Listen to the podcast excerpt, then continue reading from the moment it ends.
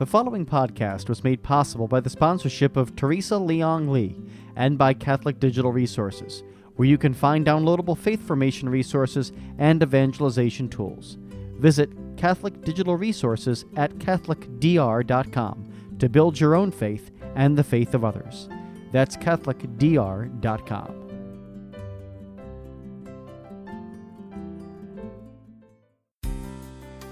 Good News Ministries of GNM.org presents Footsteps to Heaven. Life's a journey full of challenges. Sometimes we get stalled, sometimes we get sidetracked.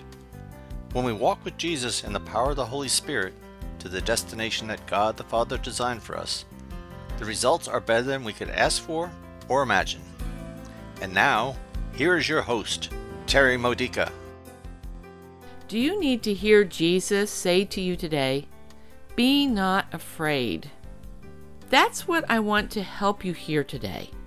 And I'm going to share with you how to conquer fear, how to move from fear's grip on you to holy boldness, to the courage that God the Father created you to have.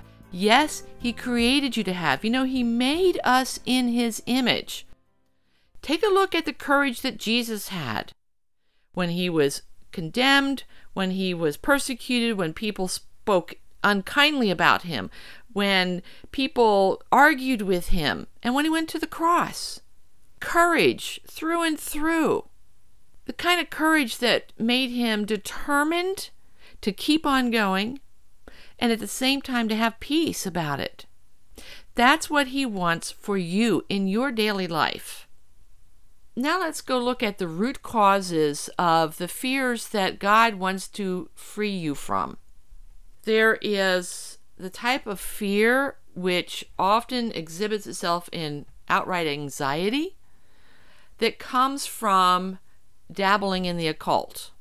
That is a very common cause of fear. It could be as simple as you used to read your horoscope, or maybe you're reading it now and maybe as a kid you play with a Ouija board. Any kind of playing around with or deeper deliberate involvement with the occult opens the door to demons. And one of the demons that's very common is the spirit of fear. Demons want us to be afraid because they can ruin even our faith, they can ruin our lives. Fear can destroy the quality of life, and it does any kind of fear that is demonically induced is meant to interfere with your relationship with God. There's a strategy going on behind that. You know, anything that's a grave sin, a big sin, a mortal sin, demons say, hey, this person has opened up a door and I'm going to take advantage of that. That's a fact. That happens to every single person who opens up their door through sin. And you need to close those doors. The sacrament of confession will close those doors and will bring you deliverance from demons. Now, those people who have gotten so involved with demons that confession is just part of the picture, they might need an exorcism or deliverance prayers, which are for people who are not outright possessed, but demons are oppressing them, influencing them, and going to the sacrament of confession isn't getting rid of them. So there's different levels of demonic involvement, and whatever, if this is in your case true, whatever you need to do to get rid of that involvement, do it. Another source of fear is the ways we've been hurt in the past. These become causes of fear. It's a natural fear that's built into us, that's been programmed into us by the abuses that we endured. That kind of fear needs inner healing. That kind of fear needs to be routed out and healed through going to a spiritual director who knows how to provide inner healing, or maybe depending on how much abuse you endured and what kinds of abuse, you need to go to a therapist, a counselor, a psychologist, somebody who can help you cope with and heal from the abuses you endured. Fear will not go away until you have dealt with that root cause. Even if you cannot get to a therapist, there are therapists available online now. Ask the Holy Spirit to help you find the right therapist. If you don't yet have a spiritual director, ask the Holy Spirit to help you find the right spiritual director. Look for one that knows how to do inner healing. Look for one who understands the role of the Holy Spirit in your life, who relies on the Holy Spirit to be your spiritual director. When talking to a psychologist or a therapist, look for one who accepts and respects your Christian faith. Never go to one who is not a Christian and does not understand your Christian faith because you're going to get some bad information, some bad kind of help because you need to rely more on Christ for your healing.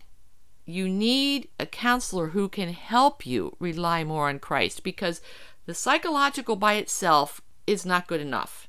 You need the spiritual help, the spiritual growth, the spiritual healing at the same time. Because when you were hurt, you weren't just hurt mentally. You weren't just hurt physically, if that's the case too, but you were hurt spiritually. It affects your relationship with God. We project onto God what humans have done to us. So, yes, it is interfering with your relationship with God, and it's hard to believe Jesus when he says, Be not afraid if you still need to be healed from what humans have done to you. And while you're going through the healing and waiting for the healing, it also helps to go through a mental process of differentiating what humans have done to me that hurt me. Those are traits that are not of God. And God doesn't do that. God doesn't have those traits. And when you make that differentiation, you receive healing in that too. The third kind of source of fear that I want to talk about is bad programming. What I'm talking about is when we have heard things, we have learned things, we've been given messages that have programmed how we think. For example, the pandemic that we've all suffered through, the coronavirus has really triggered fear beyond other things in life that are normal triggers of fear. It has caused worldwide fear. There's not just a pandemic of a virus, there's a pandemic of fear. Think about this. Think about it rationally. The pandemic and the way our societies, the way our governments have told us to deal with it is based on fear. They made us be afraid to go out in public in order to control us to keep us quarantined at home. They had valid reasons for that, of course. But fear does not think rationally. When fear is triggered, it's actually triggering the part of our brain called the amygdala. The cortex is the part of the brain where we think rationally fear that runs rampant makes us think illogically, makes us do things that are not logical. For example, with this pandemic, I've seen people driving in their cars alone wearing a mask. What's that all about? Logically speaking, there is nothing to be afraid of. They're not going to be breathing in the coronavirus while they're alone in their car. Likewise, when we do safe social distancing, we are at least six feet away from other people and we wear masks. That's redundant. Get up close to the person. Hug the person if you're wearing a mask. Wash your hands afterwards. Use hand sanitizer because you've touched them. Sure. But don't be afraid to hug. We need to think logically. Fear tells us to not do that to not think logically. Fear has a definition that I like to share. I share it often. Take the letters of fear F E A R. Fear stands for false evidence appearing real. So, for example, the person who's driving in the car, fear is saying the false evidence. You need to be afraid because you can get the coronavirus so easily. It can happen at any time. It will happen if you don't wear the mask. And it appears true because a whole lot of society is acting that way. And the messages we've been given from governments and, and the health professionals, etc., are you need to wear a mask and you need to be afraid of catching the virus. But we need to think logically. Fear tells us not to do that. Programming tells us to be afraid, and fear in turn keeps us from overcoming the programming that's wrong. To overcome the false evidence that appears real, simply do this prayer. I've used this every time fear is making me nervous about something, and it works. Pray, Come, Holy Spirit, fill me. Come, Holy Spirit, renew me. Come, Holy Spirit, you are the Spirit of truth. Tell me the truth that fear is hiding. Tell me the truth, Holy Spirit, that conquers this fear. So, for example, the Holy Spirit could say to you, The truth is, the person that you're afraid is going to hurt you, God thinks that you're very good, you're very special, and you're worth taking good care of, and you're worth treating well. So don't be afraid of what that other person thinks about you. Don't be afraid of how that other person might hurt you because I'm here to comfort you. The Holy Spirit tells us things when we have a personal relationship with the Holy Spirit that enables us to live the life of the courageous Christian. The life that God wants to give to you, my friend. He wants you to be free from the controls of fear and live in the wonderfulness of hope, live in the truth of faith, and live the bold life of a courageous Christian. Let me share with you some scriptures now. Ezekiel 2, chapter 6 says, Do not be afraid, though briars and thorns are all around you and you live among scorpions. Do not be afraid. What are the briars and thorns and scorpions in your life? You know, what's prickling at you? What's biting you? What's stinging you? Identify them and then ask the Holy Spirit, Come, tell me the truth about these briars, these thorns, these scorpions and why I don't need to be afraid of them. And now I'm going to share with you some of those truths. In Luke chapter 12, verses 4 and 5, I'm going to read to you. Jesus says, I tell you, my friends, do not be afraid of those who kill the body and after that can do no more. Do not be afraid, even if the coronavirus kills you, because where are you going to go? What's going to happen to you if it does? I mean, let's talk about worst case scenario. You get it because you shook somebody's hand and forgot to sanitize your hand afterwards. And you are a vulnerable person, and so it affects you stronger than other people, and you actually die from it. You're going to go to a better place. You're going to leave Earth. You know, I am not afraid of dying. I am looking forward to it. And, you know, sometimes I tell my husband, boy, I really can't wait to get off of this planet and be in heaven. Even if we go through purgatory first, that's still better than earth. And my husband laughs and says, Oh, no, don't leave me alone with all these other things, problems going on in our lives, all these concerns going on in our lives, all these responsibilities. I don't want to handle these responsibilities by myself. So, you know, we have this little joke that we do with each other about it, but it's based on the truth that I'm not afraid to die because I'm excited about going to a better place. But Jesus says, again in Luke chapter 12, he's saying, I will show you whom you should be afraid of.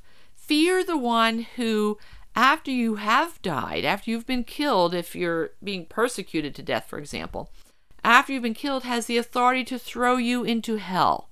In other words, be afraid of Satan. Jesus says, Yes, I tell you, be afraid of him. Be afraid not in the sense of, oh my gosh, Satan is interfering in my life and I'm afraid of the devil because he's got so much power. Jesus isn't talking about that kind of fear because scripture also tells us that greater is he who is in us than he who is in the world, meaning the spirit of the world, meaning Satan.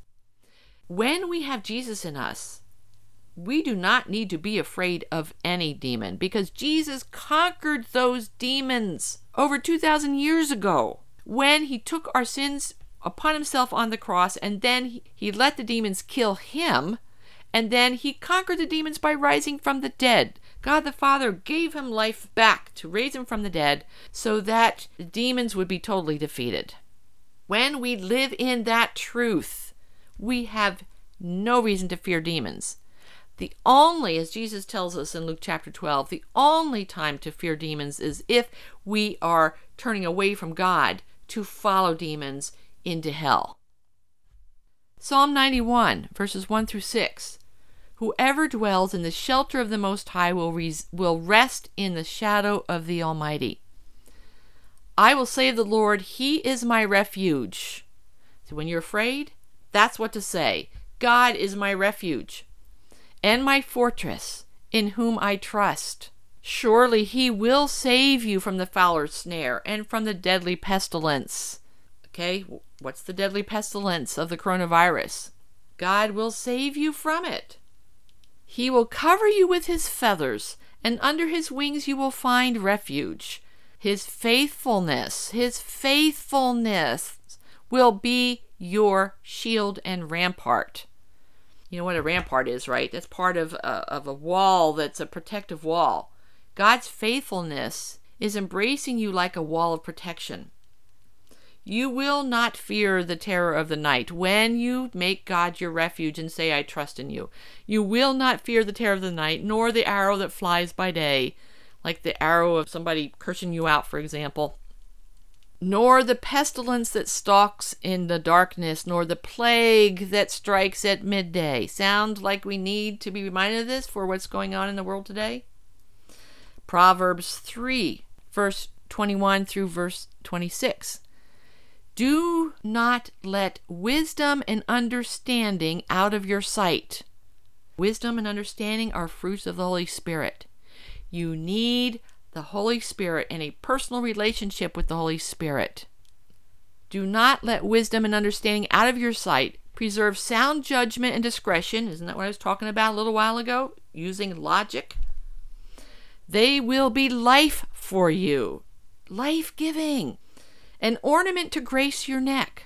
Then you will go on your way in safety, and your foot will not stumble. When you lie down, you will not be afraid. Have no fear of sudden disaster or the ruin that overtakes the wicked, for the Lord will be at your side and will keep your foot from the snare. When you have the Holy Spirit in you, you gain that kind of confidence that the scripture is talking about.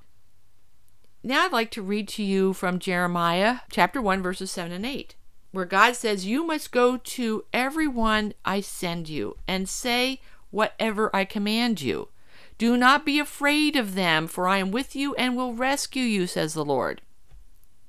And there is one last thing that I would like to share with you about not being afraid. One of the things that people are very afraid of is speaking the truth when the truth is difficult for the listener to hear. Speaking the truth, standing up for the truth. We are living in a world where the false teachings of Satan have been embraced much more so than the truth of Christ has been embraced. And we even have a lot of us Christians who are believing some some of the lies, the falsehoods of Satan. And when we are given a truth and the Lord tells us, go speak up that truth, stand up for that truth, and He is saying that. He's saying that to me, He's saying that to you, my friend, because He needs His people to be like Christ, speaking the truth to the world to get us out of the craziness of all the false teachings. Most people are not evangelizers most people are not prophets speaking the truth where people can hear it because we are afraid of the repercussions. We're afraid of what people will think of us. We are afraid of our reputation or our job or something getting lost because of us speaking up. God says through Jeremiah 1, verses 7 through 8, You must go to everyone I send you to and say whatever I command you. Do not be afraid of them because I am with you and I will rescue you.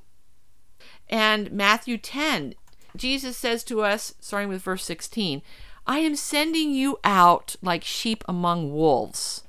God is sending you too, like a sheep among wolves. And in verse 21, he says to you, he reminds us of the persecution that is out there that makes it difficult to speak the truth. He talks about the types of wolves that are out there. He says, Brother will betray brother to death, and a father his child. Children will rebel against their parents and have them put to death. You will be hated by everyone because of me, but the one who stands firm to the end will be saved. And verse 26 through 31 Do not be afraid of them. Do not be afraid of those who are the wolves. And Jesus was talking mostly about family members there, but there's also wolves, other wolves at work, in the church, and so forth. Do not be afraid of them, for there is nothing concealed that will not be disclosed. Speak in the daylight what I tell you in the dark. That's our calling. He once exposed what has been hidden. Jesus says, What is whispered in your ear, proclaim from the roofs. In other words, speak it loud and clear so that you're noticed, so that you're heard. Do not be afraid of those who kill the body, but cannot kill your soul. Rather be afraid, you heard this before, right? Rather be afraid of the one who can destroy both body and soul in hell. Are not two sparrows sold for a penny? Yet not one of them will fall to the ground outside your Father's care. You are worth more than many sparrows. Do not be afraid. You are worth so much to God that He sent His only Son Jesus to die for you. So do not be afraid. He cares about you in every little thing. There was a parish near me that had a very abusive priest. He had homosexual affairs which were brought into the rectory and witnessed by the maintenance people who would have to talk to him at, in the middle of the night about something or whatever. He was also very abusive to his staff, so much so that they were very afraid of him, traumatically afraid of him. Verbally abusive, he deliberately generated fear. The staff went to the bishop asking for help, asking for relief, and they did not get it. No one was listening to them except the people who felt that they couldn't do anything about it. A friend of mine belonged to that parish, and she was telling me about this, and she was friends with some of the people on staff, so she knew from talking to them just how traumatic their experience of working there was. So we prayed together about is there something we can do? When you see injustice, when you see evil happening, regardless of whether it's coming from a priest or not, when you see something that is of Satan, you have to do something about it, or you're contributing to it by your silence and your inactivity. We decided we've got to do something. And so we prayed about it and decided what we were going to do was ask for the Blessed Mother's help because she helps in impossible situations. She drives demons out because demons are totally afraid of her. The rosary is the most powerful, one of the most powerful weapons that we have. And so we decided we were going to pray the rosary.